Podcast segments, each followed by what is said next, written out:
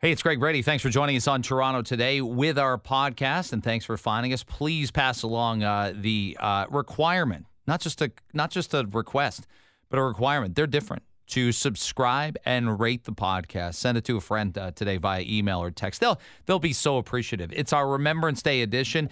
We cover the essence of Remembrance Day, um, and I share a bit of a personal anecdote. You know, I don't like to get too personal but I uh, share a personal anecdote about a, tr- a, field trip that happened in seventh grade to a veterans hospital. Total, it was my first real hands-on experience, if you will, um, with talking to a war veteran from World War II. Um, and the memory fades a bit over time, but I remember a lot of it.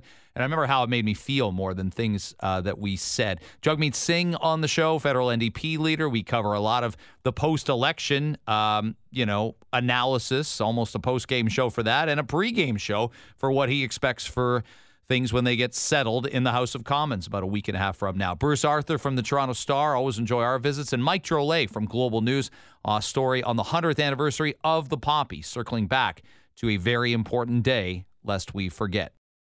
Great to have you in. It's one of the most important days on our calendar. It's one of the most important days, I think, uh, that I gear up. You listen and you can tell I'm pretty uh, geared up, sometimes overly geared up on a bunch of things, you know, whether it's my tone, whether it's uh, my energy. I, I find sometimes the most enjoyable conversations are when I'm, I'm uh, speaking with less energy than more energy. But either way, an important day to recognize who we are as Canadians and where we've been and who got us there. There's currently a sunrise ceremony happening at Prospect Cemetery in the city. There will be one at 11 o'clock at Old City Hall. And um, I'll tell you what, as well, when we talk about the pandemic, um, it gets me. It gets me feeling really great about where we're headed, but also the work we've done to get to even this moment right now. Um, the virus can't be reasoned with. It can't be negotiated with. It can't be talked to. You can't. I, I think they describe that as uh, aliens in uh, in in the movie. You know, aliens and alien. You can't talk can't talk to the aliens, right? You can't negotiate with the aliens. And I've often said we often have to react to this like we're being invaded by aliens. We don't. We shouldn't be taking weekends off to vaccinate people. We shouldn't be um, forcing our healthcare workers to work in environments that are difficult for them because we're all a little fried. Uh, Bruce Arthur mentioned it last hour. We're all in the fog of war, if you will, through this. But we got here compared to a year ago at this time. Okay. And some of that is our risk mitigation tactics. Some of that is vaccinations. And no one's going to deny. I, I know, you know, I look and I go, well, I disagree with this policy. I don't like this restriction. I think the messaging is, is you know, frankly, lousy from some of our uh, public health communicators. But we're still here and we're still a lot further advanced than we were a year ago at this time. I want to tell a quick story about going and and I think this relates if you have kids or we all once were a kid.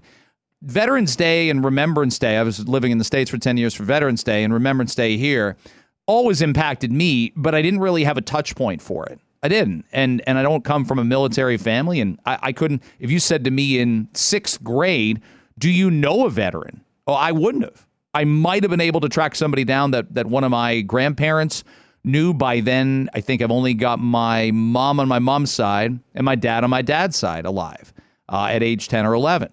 So I wouldn't have known a war veteran. And now I know several because people have gone to Afghanistan. Even people that have reached out to me doing radio here in this city for a while you get to know people uh, and they and they there's this personal relationship. It's why you're listening right now. It's why you're going to listen later today. No flipping. Don't flip around the dial. Uh, we've talked about this. We have a relationship. Stop that.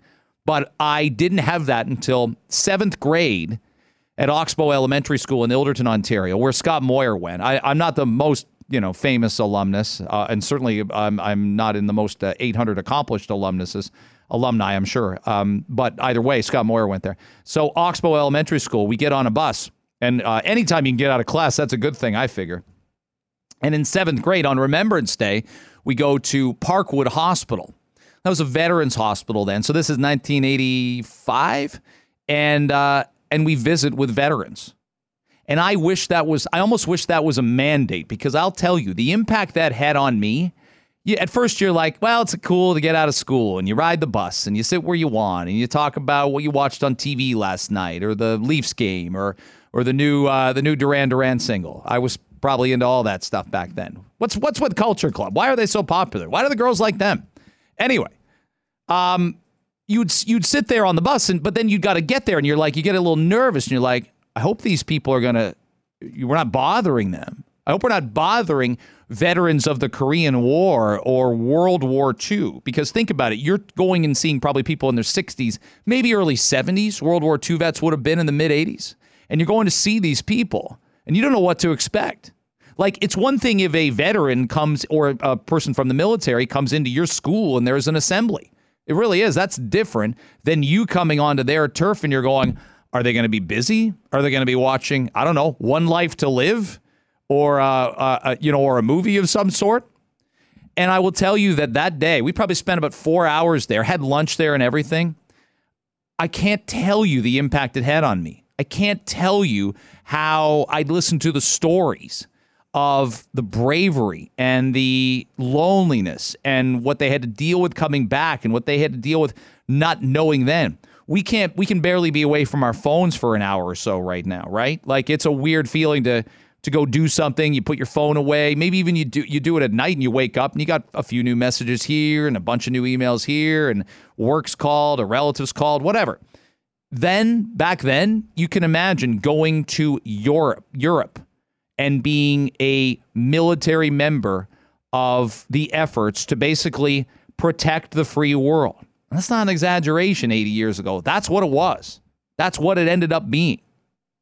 And to visit with these people, and I'll never forget somebody, a, a guy, and, and so you got assigned to a couple veterans. So you'd go in this room, like you'd be like you'd you'd partner up, uh, okay, with somebody else from seventh grade. You'd go into a room and you'd visit and you'd watch TV, you'd talk, and you had to, you know, you, you got to be able to to work the room a little bit. And I've I've never, well, I've got a lot of problems, I'm sure, but I've never had a problem creating conversation. So we got a, a quiet guy in particular, um, me and my uh, partner, if you will. And then you there's some more congregating stuff and there's a couple speeches and I think we had like somebody in, in grade eight the year ahead of us give a speech to the vets and say how proud we all were to be there. And I'll never forget pulling away in the school bus. And my guy, who I'd never remember the name, I, but I remember the I remember the image like it was yesterday. It's hard to shake. And he's out waving at the bus and he's crying. He's in tears. he may, maybe he's a crier by nature. I am too. But he's bawling. He's not shedding a tear. He's not where's a Kleenex. He's not Ann Curry leaving the Today Show against her will. He's bawling. And I'll never forget looking out the window, seeing that guy and realizing what it meant that we went there. I hope in a post COVID universe, we get back to doing that. I hope we get back to send. I, I, I would love it almost. We t- mandate's a popular word now, and it uh, it bothers some people. But I want us to normalize making those visits and seeing people because we don't have too many left at all from World War One. We've got a scant amount of people left from World War II, clearly. They'd be close to 95 years old now, even some of the younger ones. And we'd have veterans from the Korean War, but we only had about 27,000 uh, men and women involved in the Korean War. So they're fewer and far between, either A, to be alive now, or B, to be able to have that encompassed. But we've got to find a way. If you're a principal at a school, vice principal, next year, when we're a lot more normal than we are, because we're almost through this, and we certainly are through the worst of it, and we have been for several months. You hear me. I know it, it, some of you champion it, and some of it, uh, some of you want to yell at me and go that you disagree with me. That's okay. That's part of the discourse of the, all this. But I hope that principals and vice principals step up on the elementary school level and get this done and actually make this a priority. Bring a vet to your school, have them talk, bring several, as a matter of fact. Figure out a way to get this done. And even today, I will say this I'm a little disappointed that uh, my kids at their school, it's a virtual assembly. They kind of are going to be in their own classrooms wearing a poppy and doing something virtual. It's warm enough outside. It's nine degrees now. It's going to be warmer three hours from now. I'm a little disappointed schools haven't been more creative. Maybe some schools have. So understand that when we talk about schools and teachers, et cetera, et cetera, you know where my loyalties and allegiances lie from a home full of teachers. I would love for us to be able to pursue this and get people outside today, but I think it's too late. And I honestly think we've fallen, uh, you know, we, we've we've been guilty of. Well, you know, COVID. Yeah, I know COVID. It's also outdoors, and you can get an elementary school outdoors, and you can get people to stand and be outside in 13 degree temperatures and be together and honor everybody as one without doing it virtually. Oh, we don't have we don't have space find a way and do what you can. I know all schools aren't built equally, and not not not every school, depending on where the location is, has that amount of space in high school and elementary school. But it's critically important. It's critically important that we don't let these traditions of respect and honor die. I'm all for, you know, there's a, a lot of elements of the past that we should just push past, move behind. This should never, ever be one of them. It should never be taken for granted. And again, I, I don't want to say I don't have skin in the game, but every freedom I have and you have is because we took action at a certain point in time. And so did the other Allied forces in World War II. And we saw it important enough to go to Afghanistan. So sometimes we got to put politics aside and just say it doesn't matter why we were there. It doesn't matter how long we stayed there. All the back and forth, and we debated this constantly in August, didn't we? With with all the uh, you know everybody leaving Afghanistan and the cities falling to the Taliban very quickly. And we know what's happened in Afghanistan now. It's terrible. It's a horror show. Okay, it's a horror show for all the people living there, um, women and children especially. Okay, let's get into it. He's the leader of the federal NDP, the New Democratic Party, um, basically holding their own in the last election results. He is Jagmeet Singh. Uh, thank you very much for making the time. I know busy with Remembrance Day today. Um, uh, let's start. A minority government. It's what we had last time in 2019 pre COVID there must be some benefits of that. There must be some concepts that allow the NDP and, and allow the other parties some freedom to work with the government, but also challenge the government. I think that minority governments do present a really incredible opportunity. We look back over the past in Canada, and it's been in minority governments where New Democrats have been able to push to get some of the things that we're proudest of. Our, our universal healthcare system was the result of a minority government where Tommy Douglas fought hard to bring something that he had established provincially in Saskatchewan to the federal stage. So there are really great opportunities that minority governments present. And I'm looking forward to using my position to push for the most possible support that people can receive and and really a focus on people. We've seen a lot of the past evidence when we come out of a tough economic time. Many governments have chosen to give help to large industries or sectors, and it doesn't actually make it to the worker. And so I want to make sure that the workers are our priority coming out of this pandemic, and that even getting through the the last bit of this pandemic, that we focus on the help that people need. Jagmeet Singh is our guest on Toronto today with Greg Brady on Global News Radio 640 Toronto. We'll get to a couple of those issues for sure coming up in the next few minutes. Uh, uh just from a a pure um, the marathon, uh, the marathon slash sprint that the that the election is. When when you wake up the next morning after it, even if you're able to go to sleep, you tell our audience how emotionally physically fatigued are you? It's a lot right? It's a lot. And and uh, again sometimes we wear down physically because it's such an emotional and mental roller coaster for those five or six weeks. And and this campaign in a pandemic doing the travel um, a, a, lot of fraud emotion on the campaign trail as well. Um, it wasn't your normal election. I, I i would get how how exhausted were you after the process you know what? This is going to be a, probably an unpopular thing or or not a common thing to hear from from folks on the campaign trail. I love campaigns. I love the mm-hmm. opportunity to meet people. I really enjoy it. So I find a lot of energy. The one thing that that I missed out on, understandably because of the COVID restrictions, we didn't have large gatherings and large rallies. And I really enjoy those moments to connect with lots of people, hear their stories, feel their energy. And really, I look at a campaign as an opportunity to tell the story of people, of Canadians. So when we meet with healthcare workers who are saying, you know, we are at our wits' end. We don't know what to do. There's not enough funding for us in Alberta and Saskatchewan. Hearing their stories really motivates me to invest in healthcare to make sure when people get sick, there is care there for them.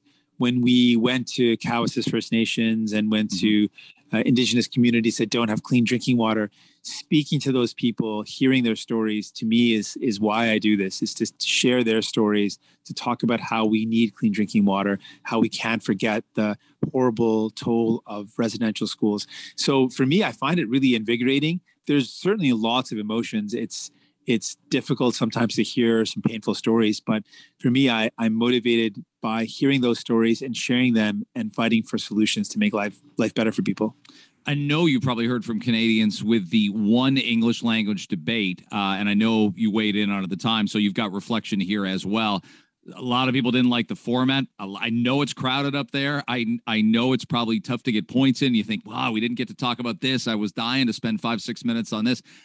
Can, how do, can we do better next time around? Can we either do more or flesh out the format or, or have more one on one? It it just felt frustrating. Was it personally frustrating for you? Yeah, I think the format left a lot to be wanting. There's there's no doubt that the format was one that that kind of stifled the interactions. I feel like even the previous election in 2019 had more free and open moments, mm-hmm. and this one felt really rigid and confined. So there's there's got to be better ways to do it, no doubt. There's lots of examples of debates that work. We've got examples around the world. We've got previous debates in our own country where we can look to better formats where there's more engagement, there's more back and forth, there's less kind of stifling. It's important to have a good moderator that that keeps the debate moving along, but I feel like sometimes the format, not the moderation even, just the format can be very rigid. So, yeah, there's lots of Canadians felt the same way. Last one on the election, and then we'll we'll focus on things you and your party want to accomplish in the weeks and months ahead. Uh, really important weeks and months no seats for the PPC. And I got to ask you about that on on you know the the campaign trail. We see it in other countries. We see it uh, in Europe. We see it in South America, where we say, well, this far right party did this and this far right party did that. It's a democracy. People can vote for who they want to vote for. But this one, this one told the line for some people, did it not? With people wondering, that's okay to be able to vote for anybody. But if people and candidates are preaching hate, if they're preaching discrimination, if they're not allowing for equal opportunity, that's not regular politics. Were you were you relieved that the PPC didn't get a seat in the hallowed House of Commons? So this is an interesting question because I'm I'm obviously uh, as a lawyer, as someone who's been a long human rights advocate, very strongly in in support of people's ability to have free and open discussion and people can have different opinions. People can disagree and they don't have to agree with me. And i think it's healthy and important to have that that commitment to uh, open and, and fair debates where different ideas are shared. There is though a distinction when when that that debate becomes one that's promoting hate or promoting division and um, things that are that are questioning basic science and and inflaming people that could incite hatred uh, those things are are really problematic, and we've seen the results. People end up losing their lives when when there's folks that are radicalizing. So there is there's clearly a distinction with hate speech and heat and speech that is is divisive. Um, with the the PPC, I feel in a lot of ways they they were promoting a, a pretty unhealthy and divisive debate around around basic uh, health protocols, keeping each other safe, getting vaccinated, and those things are dangerous. That's that's not helpful and I'm happy that Canadians soundly rejected that approach. There was there was no where even close where a PPC was going to win a seat. So that mm. that's encouraging to me that Canadians are not accepting that frame, and it's a very small group of people that that are accepting this kind of divisive and and uh, negative type of uh, platform let's go back to last June. Um, we spoke to you a few days after the horrific attack in London, Ontario. You made your way there and spoke there. Uh, you had a, an impassioned speech. Um, it's getting referenced now in retrospect as the "This is our Canada" speech. I, I know you spoke from the heart. I know that can be tricky uh, sometimes for a, a politician. You knew what you wanted to say, but you wanted to also be spontaneous and, and be emotional. I think people really appreciated that. We find out um, today that the um, accused in the London attack was inspired by the New Zealand mosque shooter and uh, in Christchurch. And I, I, think Canadians lean two ways on that. Um, they're they're very concerned that someone could be so radicalized from an event that happens so far away. I don't know if there's a sense of relief that okay, he's not working with a group here in in Canada or in London, but it's it's a stark reminder that we we just have to be vigilant in our in our own households uh, with our kids. We have to be that way in our neighborhoods and our communities. All of that. Yeah, it's also a reminder of of one of the things that we've been long calling for is that online hate is one of the most serious threats to our safety. There are uh, clear forums and and online platforms that are promoting hateful rhetoric and often relying on misinformation and and doing it in a way purposely designed to incite violence against people. And we are seeing the impact of that in Canada. There's no doubt about it. And so we've long been saying the social media giants they have no interest in in policing this type of hate. In fact when the whistleblower from Facebook came forward she made it really clear. In fact Facebook if anything tries to promote the hateful mm-hmm. discord because it increases engagement even if it's negative or positive people are saying this is a great message or people are saying this is a horrible thing the engagement that those type of controversial hateful divisive messages get is something that is favored in the algorithms so back to our original point there's mm-hmm. no way we can leave this in the hands of facebook or or any of the other uh, social media giants it is a responsibility of government to put in place clear rules around hate speech we saw the rise of anti-Asian hate, a mm-hmm. lot of it fueled by misinformation about who is the cause of, of the coronavirus and, and misinformation around targeting uh, people of Chinese descent or Asian descent. And so uh, I think it's really important for us to take a really hard look at how we can stop this hate from spreading. Jagmeet Singh joining us from Global News Radio 640 Toronto. We've got a few minutes left. I want to ask you about you mentioned um, pharmacare was massive in, in the platform in the election. You've also mentioned dental, and I can't tell you the people that have come up to me and said he makes a great point on dental or call us to the show because you think, okay, your knees hurting, your hips hurting. Yeah, we can take care of that. When there's something going wrong with your mouth, when you need a root canal, when you need work done and you can't afford it, it's it paralyzes everything. It's I, I've never understood that. I've never understood, many people haven't, why dental isn't more of a priority, just like any other part of your body. And and and you've been a leader that's that's championed that. Yeah, when you rethink about it, actually, I was going to say the floodgates have been open. I've been reaching out, or so many people have been reaching out. I, I guess it's because I've been talking about it. But the number of people that come up to me and say, like, I have debilitating pain in my mouth, something that could have been prevented, I've learned if I would have seen a dentist earlier on. But now I'm at a point where there is no other option but a root canal or a tooth mm-hmm. extraction. And I go into the hospital with this horrible pain, and all they can do is prescribe me painkillers because it's not covered to deal with my my my dental health, my oral health. And if you think about that, you can go in and get you know complicated knee surgery where you can reconstruct your ACL, but you can't get your teeth looked after. Mm-hmm. It just doesn't make sense. And and if we look at it in terms of health, there's no denying. I think everyone just anecdotally knows this, but healthcare professionals agree your oral health, your dental health is directly connected to your overall well being and health. So, this is one of those big gaps in our healthcare system uh, medication coverage and dental care. Re- those There's other things we need to do as well. There's no doubt. You know, mental health is something that's come up a lot. But really, these are things that were always intended to be a part of our healthcare system. And that's, I think, something that people might have uh, overlooked or, or don't know when we initially did the study back in the 60s to consider a universal health care, dental care and medication coverage was always actually considered to be a part of the solution. At the time, the idea was let's start with uh, physician visits and hospital visits, but it was clearly indicated in the Royal Commission that we need to also include dental care and medication coverage. I want to complete that job. My, my one of my dreams and my visions is to make sure our healthcare really covers us from head to toe. I know you've been asked um, in the last couple days about. I'm not sure it's a fair term, uh, and I don't want to criticize the journalist that asked you about it, but a quote coalition between you and Justin Trudeau and the Liberals. That's not like a, a, true coalition would be you sitting with the Liberals. We had an Ontario coalition government in 87 with David Peterson and Bob Rae. I, I don't think that was the the the merit or or the um, intent of the question, but it is a fair question to ask. How will this relationship, if you will, work compared to the position you were you and the party were in in 2019, where where you held their feet to the fire and held them to account on certain issues? I'm sure your constituents want you to do the same. How do you view it going? Well, I've, I've ruled out there there is no uh, coalition on the table. That's not an option. That's not going to happen. And right now, we're going to be in the exact same position that we were in 2019. Our, our plan is to push for things that we believe need to happen for Canadians, and we're going to fight to make sure that they do happen. And we will provide our support on things that we agree on, and we will withhold our support on things that we don't agree on. And throughout it all, we'll be critical of any decisions that are made that hurt Canadians. And, and that's going to be the way we move forward. I've indicated an openness if the government wants to put forward an alternative to that.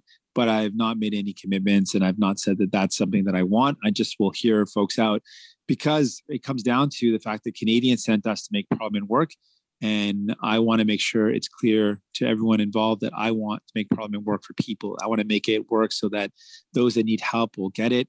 Last question for you. You um, you documented going to Saskatchewan, um, the unmarked graves there. Uh, we all remember the news reports from uh, both BC and Saskatchewan when this started, and and we all thought at the time, okay, this isn't just the the finish of it. This is the start of something, and we have to keep those conversations going. Um, I, I'd ask you if you feel like we're we're in a little bit of a stalemate right now with with where we go forward. What about justice here? What can we find out about records? Can we find out people that were involved? Um, you know, how do we how do we move forward? Apologies are one thing, flags and and t-shirts are one thing. How do we find out how all this happened and how it was perpetuated? I think what happened in Canada was a really powerful turning point. The first 215 kids that were found in unmarked graves in Kamloops really shocked Canadians in a pretty profound way. And coming out of it, while Indigenous communities weren't surprised, they knew that this is the reality of residential schools. I think for the first time, everyday Canadians started to see the horror of what had happened to Indigenous people. And then something beautiful happened in this really horrible moment of, of recoiling from the the evils committed by residential schools. The beautiful thing that happened was Canadians said, you know what, we need to do something about it now it's not enough for us to mm-hmm. just uh, reflect on the past. We also need to do something to remedy that, to rectify it, to move forward in a good way. And that to me is really powerful. And so Canadians are now demanding that action. Residential school survivors had kids, and mm-hmm. those kids are now facing that continued legacy of discrimination in being discriminated by the Indigenous child welfare. So, in di- the survivors of, of residential schools right now, those kids who were discriminated against by the Canadian government are right now being fought in court by the Canadian government. So we've said to Justin Trudeau, if we want to honor the the memory of the survivors and the lives that were lost in residential schools, we can't continue to fight the kids of these survivors in court. So that's one thing we said: stop the legal battles against these kids, and and come to a resolution and fix the problems in child welfare because it's that same discrimination that's ongoing. Clean drinking water there is no excuse in a country as, rich, as rich as ours in the 21st century that every community in our country doesn't have it. There are incredible technological solutions. It's simply it's not a question of of money because we have the resources. It's a question of will and it has not been made a priority and i want to see that happen. Yeah those those are the quick and simple ones and the, and the critically important ones as well um, mm-hmm. time sensitive, uh, and there's other issues to to follow up on. Thank you so much for the time. I really appreciate it. Uh, it's great having you on, and, and I know our listeners enjoy our conversations. Thanks very much for doing this for us. My pleasure. I look forward to doing it again. Take care a lot of issues um, to do with uh, w- with certainly Remembrance Day, where the country's going, and uh, a real summer of awakening and, and reckoning. And, uh, and and I think it's worth that conversation to talk about it uh, with regard to the, there was a lot of negotiation. I wouldn't say hesitation, but I think people wanted to get this right when it came to um, the flags also going up and down. We we you know at federal buildings, Canada had their flag lowered at half mast based on the first discovery of unmarked graves of Indigenous children from residential schools uh, in Kamloops, BC. We found the same discovery in greater numbers in Saskatchewan. We're looking right now in the Hamilton Mohawk area using the uh, the ground piercing technology. Um, and I think people did want to get this right. I know there was an element of confusion and an element of pushback saying at a certain point, do the flags go up? We just celebrated Indigenous uh, Rem- Remembrance Day uh, earlier this week. And as I mentioned to, to Jagmeet Singh in our chat, I think a lot of Canadians that do what I do didn't know a separate day existed. But that's okay. That's that's about getting it right, figuring out the path forward, and educating ourselves. I want to bring on a professor at the University of Toronto in the Faculty of Information. Uh, her name is Cara Krmpotic. It's great to have you on, Cara. I appreciate you making the time for me. Thanks so much for having me today, Greg. Absolutely, it's it's been an interesting week, and you've seen this sort of uh, back and forth uh, uh, about the the flags and the gestures. The gestures are important. Um, the practicality of of Indigenous communities saying, "Well, we need clean drinking water. We want answers about what what transpired here," and and I think they're they're aware that we've all awakened, if you will, to the understanding of what happened at residential schools. And to be honest, many people, you know, older than me, feel very bad about it. I I think that's a common refrain.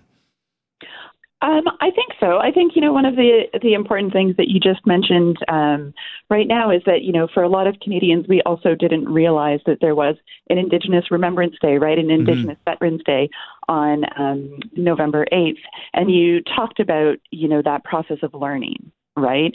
And and it's the same thing with residential schools. This is about um, self education, about putting in the time to learn about all of our country's history right? And and this is one instance of that.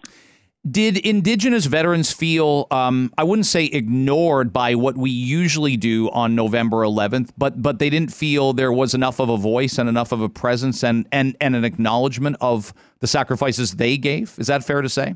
Um, as I understand, based on documentaries that Indigenous filmmakers have made, um, you know, Right to Play right now has a really great set of resources on their website about Indigenous Veterans Day. Is that people were excluded, um, mm-hmm. and the you know complex situation of Indigenous veterans wasn't confronted, and so um, you know we have to take account um, as Canadians of the very fact that indigenous peoples often could not be conscripted into wars because they were not citizens. They were not franchised, right? Mm. So, so we have people who were willing to serve Canada, who yet were not um, were not full citizens of the country. Um, and we also need to remember that at the same time, you know, thousands upon thousands of Indigenous peoples were signing up to serve and were engaged in efforts at home this was the same time when it was legal for the country to take their children from their homes and put them into residential schools right? So we need to we need as a country to hold these truths. And in the same way that we have for a long time looked to the war effort to define who we are as a country part of that definition needs to think about, you know, in some ways, how does the Truth and Reconciliation Commission also define ourselves as a country? And how do we ensure that we're um, mm. taking full account of our country's relationship with Indigenous peoples as, as formative in shaping, right, of, of our mm. national story?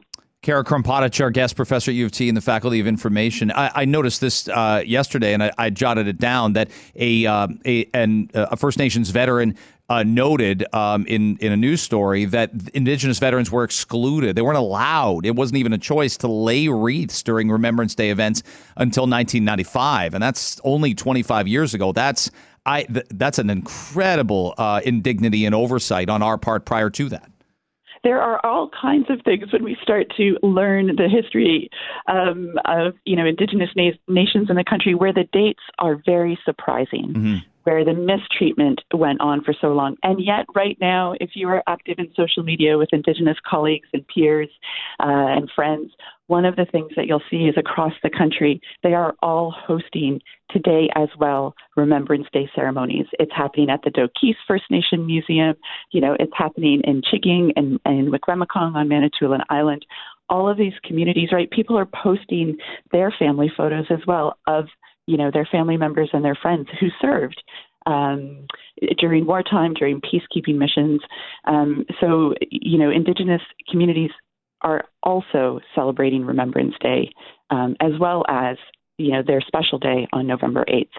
Did uh, you know from from what you've researched? Did Indigenous and First Nations military members and military families see the poppy as an ex, an inclusive symbol or an or an excluding symbol. And what by what I mean by that is that, that did they look and say, well, that's that's for them, but it they don't make us feel included in it. I don't, don't know that they outright reject the poppy, but they want to feel more part of it since we talk about it and and we've gone generation to generation, hundred years now. We've looked at it, and that's the symbol to recognize the sacrifice and our appreciation.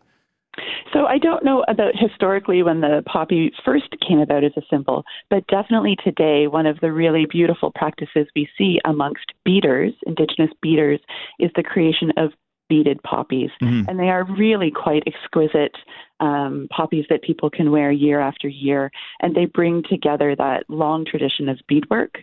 Um, and floral beadwork, in addition to that, with um, the really um, visibly recognizable and powerful symbol of the poppy That's really interesting. When when you were watching um, sort of the back and forth in the news cycle about well, what's going to happen? Uh, should we raise our flags back up? Erin O'Toole made the point and challenged, um, you know, the federal government. That's what an opposition leader would do: challenge the federal government to sort of take a stand here and at some point say we we've acknowledged this. We've got to keep working on this. We have to keep we have to keep finding out information, as I discussed with uh, with Jagmeet Singh next hour. It, it at the same time there was sort of a little back and forth as to what the right thing to do is. It's all symbolic, but symbols still do matter.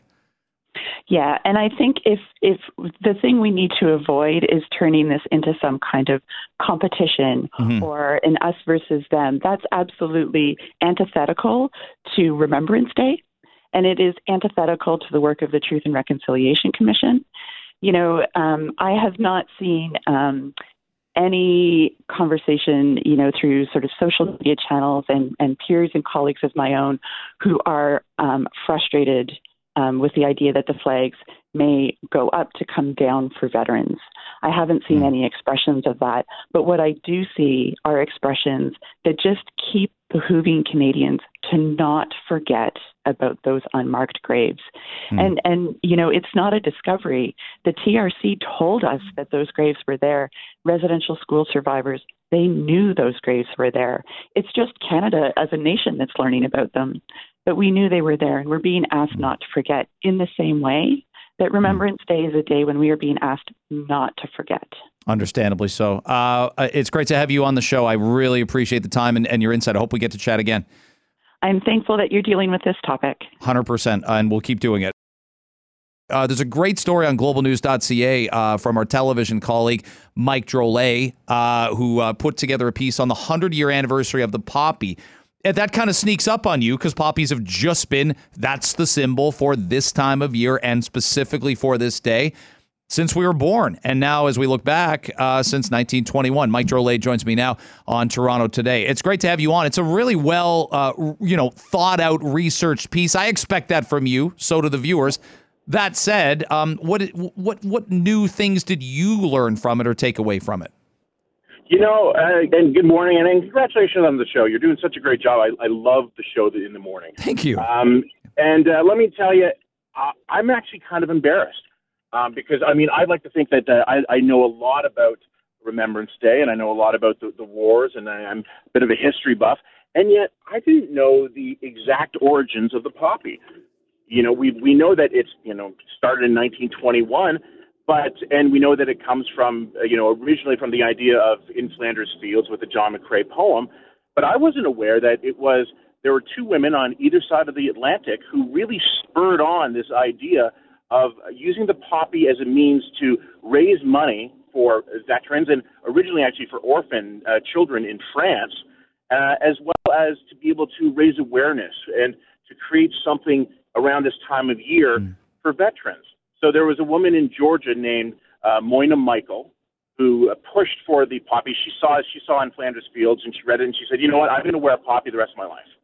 And uh, she pushed in 1920 uh, in Cleveland to be able to get the American Legion to adopt the poppy as its symbol. And uh, and she, but it, she wasn't successful up until that point. And the only reason she was, and she is known as the founder of the American poppy, but she got help from uh, a French woman named Anna Guerin, who is known as the poppy lady from France. And together they, they got America to sign on for the poppy. And then immediately after, Anna Guerin went over to Thunder Bay, Ontario, which at the time was Port Arthur, and convinced Canada, the Canadian Legion, to do it. She then got it going in Great Britain and New Zealand and Australia, and you know that that's history. It's really something to, that anything, Mike, and you know this in the 21st century lasts 100 years and we don't we don't question it we don't say well let's reverse course on this and let's face it a lot of our last 100 years are either discriminatory exclusionary or just downright but not right under today's standards the poppy is pretty hard to criticize there really is not a negative element to it. I mean, people can say, "Well, it, uh, it glorifies war." No, it doesn't. No, it does not. It does not glorify war. It is not a pro-war symbol. It's about helping the people who fought in the wars. And you have to remember, people who fought, the soldiers who fight in wars, they're not the ones who are like want to go. The biggest pacifists in the world are people who fight in wars, who have fought in wars, because they understand what it's about. and they understand how terrible it can be.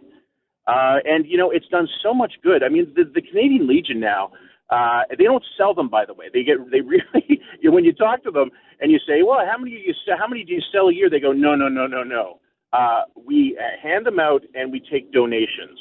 They are very very strict about that. They don't use the word sell, uh, and they get they do uh, hand out about 20 million poppies a year, uh, which raises about 20 million dollars through donations not through sales.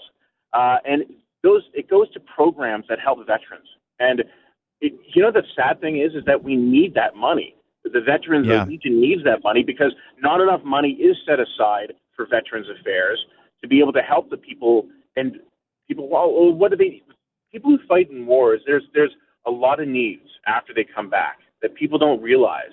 And this is something that you know we should reflect on on a day like today. Well, I'd say, uh, yeah, you you and I, you know, similar generation. We were we were at university together at, at Western, and we grew up. And if you didn't have an, a veteran in your family, and you didn't have a grandparent or a great uncle, you really didn't know any veterans. That's changed now post Afghanistan. And though we weren't there for the full 20 year run, um, you've got just as you laid out there for our listeners, there's people now in their 40s, in their 50s who played a prominent role. And again, yeah, you got to depoliticize this the same as the world wars and say these people were willing to go into danger tremendous danger post 9-11 and and you know be willing to make the ultimate sacrifice and we owe them for that period you know it's interesting you, you bring up that point about you know older generations and stuff because i was just driving my daughter to school, and uh, we were counting the people on the street that we were driving by who have who were wearing poppies,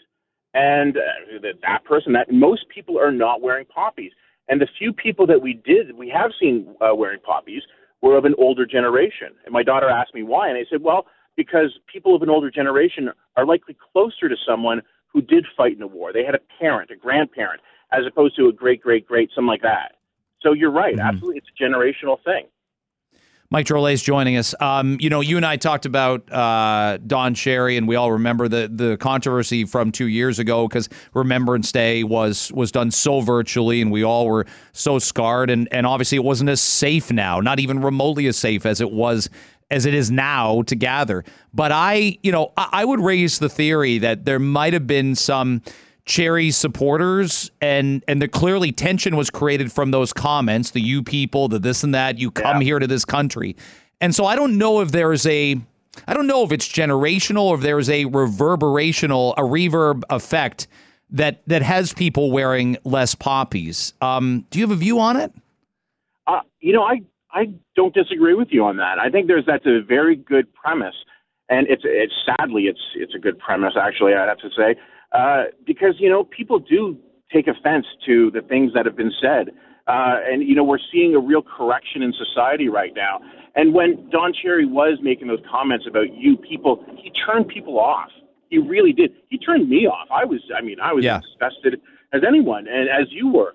Um, but you know, it's it's. I can see how people might view it differently. Then they say, well, okay, you know what? You don't accept me. Or you, we come to Canada and you're all about please join our society and join the Canadian experience. And then you have somebody in a mm. prominent position saying, no, we, we you're considering me, uh, you know, uh, separate from the rest of you. And and I can see why that would that would turn people off. Yeah, it's an interesting story. It's a really fascinating uh, uh, news story up on globalnews.ca. Uh, Let me ask, because I was saying earlier, I wish I wish our schools were doing more, um, and I'm not sure yeah. we are. It, do, do, did your daughter tell you what what Remembrance Day encompasses for her this morning? Do you know? Uh, well, no. You know, uh, I'm actually not entirely sure what they're doing at her school. I'll find mm-hmm. out later on in the day. I do know that they're they're having an assembly of some sort. Um, That's good. You know, some some I, aren't. I, you know, we had the long talk yesterday about it, and and we had a talk on the drive-in today as well about the poppy. And you know, I pinned a poppy on her on her sweater today, and she was excited to wear it uh, because you know I, I ended up getting the the Legion did something really cool this year. Um, they're selling number one, they're doing uh, an NFT, which is I, I still don't understand these things, these digital art form things, and uh, they're the strangest things in the world. And they're selling those, uh, a limited mm. number of them but they're also selling uh, the 100th anniversary poppies. So uh, on their website, and it's it's a recreation, a replica of the first poppy from 1921. So Hmm. I bought some from the Legion and had them delivered. Of course, um, they were supposed to arrive on Monday. Canada Post lost them, and No. uh, or yeah, they lost them. Where are they? No one can relate to that. Exactly. And I called them up and they said, well, you know, uh, we'll look for them." And, you know, the mail carrier was, you know, was apologetic. And he, he actually said to me, he goes, yeah, I think I may have screwed up, but I don't know where I dropped it. and I'm like, well, that, that doesn't help me. So I asked the Legion, I said, where, wh- what do I do if you don't find it? They said, well, you have to call, contact the seller and the vendor and you have to ask for a refund. And I'm like, ask for a refund of the donation to the Poppy program? Are you crazy? What kind of maniac do they think you are? I I don't know. Right? Exactly. yeah. Can I have money back? I, you know, I donated to the Cancer Society. I want my money back. No, no, it doesn't work that way. And but fortunately, yesterday, you know, it, it ended up great because the mail Mm. carrier found it. He delivered it two uh, two streets over. There's a street with a similar name, I guess, and he delivered it. To, and, and he was so apologetic. And All right. the fact is, you know, I really like the fact that he owned up to it. He never passed on Hmm. the uh, the problem to anybody else. He owned up to it. That's good. That's good. As well, several sources had reported you were living there and had been kicked out of the house, but not yet. And that's, you know, there's like you can't have everything. So that's a positive. Thanks for uh, coming on with me today. We got to do it way more often. Fantastic. Great talking to you. Okay, Mike Drolet joining us. So I asked some epidemiologists about the the it's about the messaging more than anything. I and and don't get me wrong, I'm very thankful. I think the city of Toronto is giving plenty of options for parents. Um, there's 200,000 kids age 5 to 11. They're all going to be eligible soon enough. That'll be a great day. Parents will uh, swell with pride, confidence. I love being able to take my kids and get vaccinated. I have no hesitation saying that. So, elementary schools, big clinics, small clinics, doctors' offices, let's give parents as many options as possible. I worried about that messaging, and I saw people like like hyper aware yesterday when Dr. de Villa mentioned some five to 11s. This is a quote in Toronto have become very sick and required hospitalization. Some have even died. That's the quote. And I asked a couple epidemiologists about it. This is the best one I got back. I don't want to give his name, but you you hear him here. Vaccinating. This is what he would have said if he was her. Vaccinating five to eleven year olds is the key to keeping schools open and slowing transmission to other age groups, where the effective effects of COVID nineteen are more profound from a health capacity standpoint. And that's what I'm saying. That's the concept. That's the messaging that will work. My dad picked up this phrase somewhere, and I know I use it with my kids. I'm not making up the rules, I'm just telling you what they are. And that's how I feel about this age group and vaccines. I'm not telling you what to do or what not. I'm just telling you what I think parents will do and what they'll respond to. And the pressure to be part of the city's 90% or that your kid could drop dead tomorrow, that ain't going to work. That's not going to fly. And I, I, want as many people vaccinated as humanly possible. Of course I do. Let's bring on uh, Bruce Arthur from the Toronto Star, who's written uh, and written great stuff about this this week. It makes you think, it makes you observe. Um, am I too far on one side of this, or, or do you go, you've got younger kids, you don't have a fully vaccinated household yet? What's the appeal to you to get vaccinated? See, I don't have the same visceral reaction to the communication, but I do have the same uh, kind of desire for what should be the communication, Mhm. which is that, I mean, there is protection for kids. It is possible to have severe outcomes for younger kids. It's just really quite rare. But on a population level, you have two aspects. I have who are still eligible for this a six year old and a 10 year old. Uh, my 12 year olds are vaccinated. Mm-hmm. Um, the the more people who can spread the virus, and the idea that children don't spread the virus is one of the myths of the pandemic. They absolutely can and do. Um, the more people do that, the more your the virus is going to find the unvaccinated people. Um, and the more people who are unvaccinated who get COVID, the more of them end up in the hospital, and the more our health system is in danger of grinding to a halt. And also, vaccinated people can still have severe outcomes. Again, it's far rarer because the vaccine provides extraordinary protection. But I think you have to look at it that way. And then the other one is the data on 5 to 11 year olds that the FDA presented was incredibly reassuring. Like, I'm not Yeah. giving my kids something that's going to maybe be worse for them than better. That's the whole idea of parenting. In terms of relative risk and societal responsibility, I don't think there's any question for me based on I watched the FDA presentation, incredibly reassuring data, incredibly reassuring presentation of data. And at this point, I hope that more parents rather than less vaccinate their children because it will eliminate a reservoir of unvaccinated people in the city, in the province, in the country. Yeah, all that. I, I agree with every sentiment you, have had there, and and I think you're you're at the age of parenting where you're, you're through the looking glass a little bit of those early years where the kids under I don't know what when it stops, but it felt like we had we had two boys and and they got sick all the time. I tell parents who've got like uh, you know uh, Kristina Rutherford from Sportsnet. You know her really mm-hmm. well, and and uh, and my wife's good friends with her, so it's all a little group here. And uh, and but we've said to them that you know they've got a 16 month old. They've just started this parenting thing, and they said how many? Her husband said how many times did you take your kids? To the ER to a, a walk-in clinic. I'm like, oh my god, five or six times before age three or four for a fever, for constant ear infections, barking like a seal with a cough. So I do think there's newer parents that are so used to this. And the first time that happens now, Bruce, for newer parents, parents are automatically thinking COVID. I don't blame them for thinking that, but but there is there is an element of building up immunity. Your kid, you're going to panic a little bit. Your kid's going to be on fire with a fever, et cetera, et cetera, et cetera. And we are forgetting that a little bit now. Well, that's actually uh, you you indirectly raise another benefit of getting your kids vaccinated because right now, if your kid gets COVID, they're not going to the daycare. Right. Right. If your kid gets COVID, COVID, they're not going to the school. Colds are starting to circulate again. My 12 year olds, one of them brought home a cold. No one in my family had been sick in any measurable, significant way except for the six year old had one, uh, like, a, but a, a separate thing. Um, none of the kids have been sick in two years right? Mm-hmm. We hadn't had colds in the house in two years. And so we're sure it's not COVID, but everyone but me has gotten it. That's actually one of the benefits of being a parent is that your immune system gets built up year after year from all the elementary school strains that get into your household. At this point, I don't get colds. It's amazing, and I had to suffer to do it. But yeah, like parents right now, uh, Shannon Proudfoot wrote a piece from Maclean's about this. How if you're a parent, you've been left behind in all this. You can't get your kids under 12 vaccinated. There are significant downsides to not having your kids vaccinated. We're getting towards mm-hmm. one thing that I tried to write about this week, and I think we're all lost in the fog of war a little bit on COVID because there's so much of it and it's been going on so long. This is a problem to be handled, and it can be handled for the vast majority of people. And that's where we're at. We just need to understand that there are small, there's still a ways to go on this. And that's the problem is the, the, the end date of this keeps moving, but there there's still a ways to go because we have over a million unvaccinated people in Ontario over the age of 12. And that's a problem because I think we have the second lowest reservoir of unvaccinated 12 pluses in the country, yeah. which I think is at least partly because of how the provincial government's handled this. So now we have cases going up, and we're going to need to deal with that. And we have, like, we're going to have to deal with all the other stuff with third shot boosters.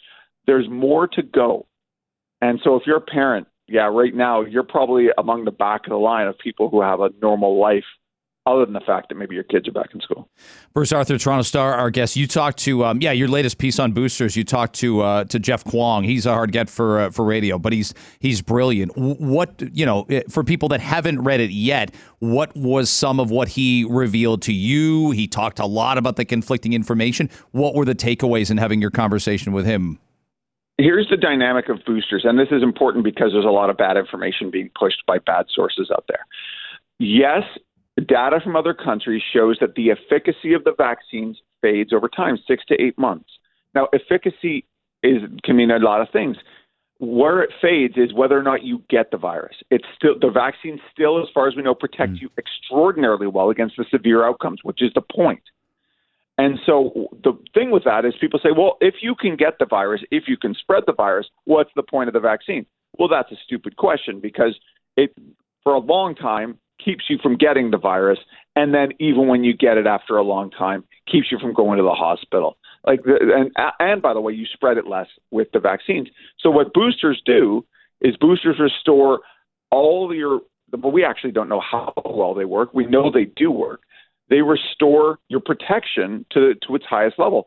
And the reason that it's important to keep this thing to a low level is those 1 to 1.3 million Ontarians who are unvaccinated. Because the more the, vac- the, the virus circulates, even in vaccinated communities where there are no severe outcomes, eventually it's going to find the people who are unprotected. Like think of think of COVID this way. You're going to be exposed to it in the next year. Delta's too contagious. There's too much of it floating around. You will be exposed to it if you leave your house and have any kind of normal life. So, do you want to be vaccinated when you get there or not? And so, bo- what boosters are going to have to do, the idea that, that people are raising is that, well, what if we have to do boosters every year?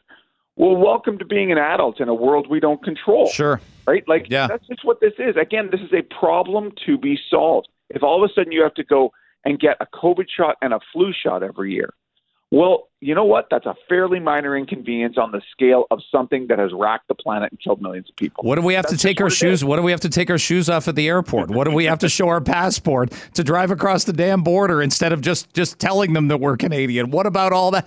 Yes, like yeah, exactly. What if, what if I don't want to get somebody pregnant? Well, I have several options for that. But either way, yeah, like like it's Colin Furness had to lay this out on Monday. He's like he's he says the the the math argument. He's so he it, you can tell like he uh, he can lose it once in a while like you and me. He can lose it once in a while and he was like let me explain why you're seeing a higher percentage of vaccinated cases. Because the vast majority of the damn population's vaccinated. What that's I have, I've forgotten how to speak French from high school. I haven't forgotten how to add. Well, this is this is the basic math, and this is where anti-vaxxers cherry pick bad faith talking points that either assume you're stupid or assume you're malicious. And I'm and, and uh, now this is the anti-vaxxers, not the people who are just hesitant, who have questions. That's a different thing. We still have a lot of First Nations, Inuit, Métis, Black, Latino people in the city who are suspicious of vaccines, and I think we can get there on a lot of them. But like this idea that well, most people in the in the, uh, in the hospital are vaccinated. Well, okay, let's say it's 50-50. 50-50 of the cases even are vaccinated versus unvaccinated. When 85% of the population is vaccinated, that what does that tell you? Like do some basic math. Again, vaccines this has been a population level study. Go and look at the data from Jeff Kwong. He has a, a YouTube uh, link, I think, to their presentation on the ICES um, data. And it, the protection level by these vaccines in Ontario with an eight week interval between shots, which has been huge, um, they've been extraordinary. They've been extraordinary and they've been extraordinarily safe. It's not that they are zero risk, it's not that they are perfect, but they are the best tool we have. If you want life back to normal, vaccines are the ticket, man. That's it. And we still need to have some some uh, attention to public health measures until we get more people vaccinated.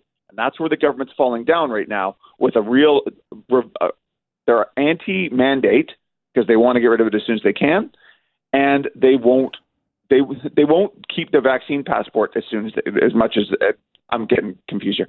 They won't keep the vaccine passport. They want to chuck it as quickly as they can, and they won't mandate anything beyond long-term care. And that's how Ontario now has a huge reservoir of unvaccinated people. I got just over a minute. You wrote about Aaron Rodgers on the weekend. Um, he, you know, did what he did last week and then tried to walk it back somewhat. I saw Mark Hamill is amusingly upset with him because he was wearing a Star Wars sweater. Mark Hamill is. it's hard to get Mark Hamill mad on Twitter, but he's mad. W- what's he done to his?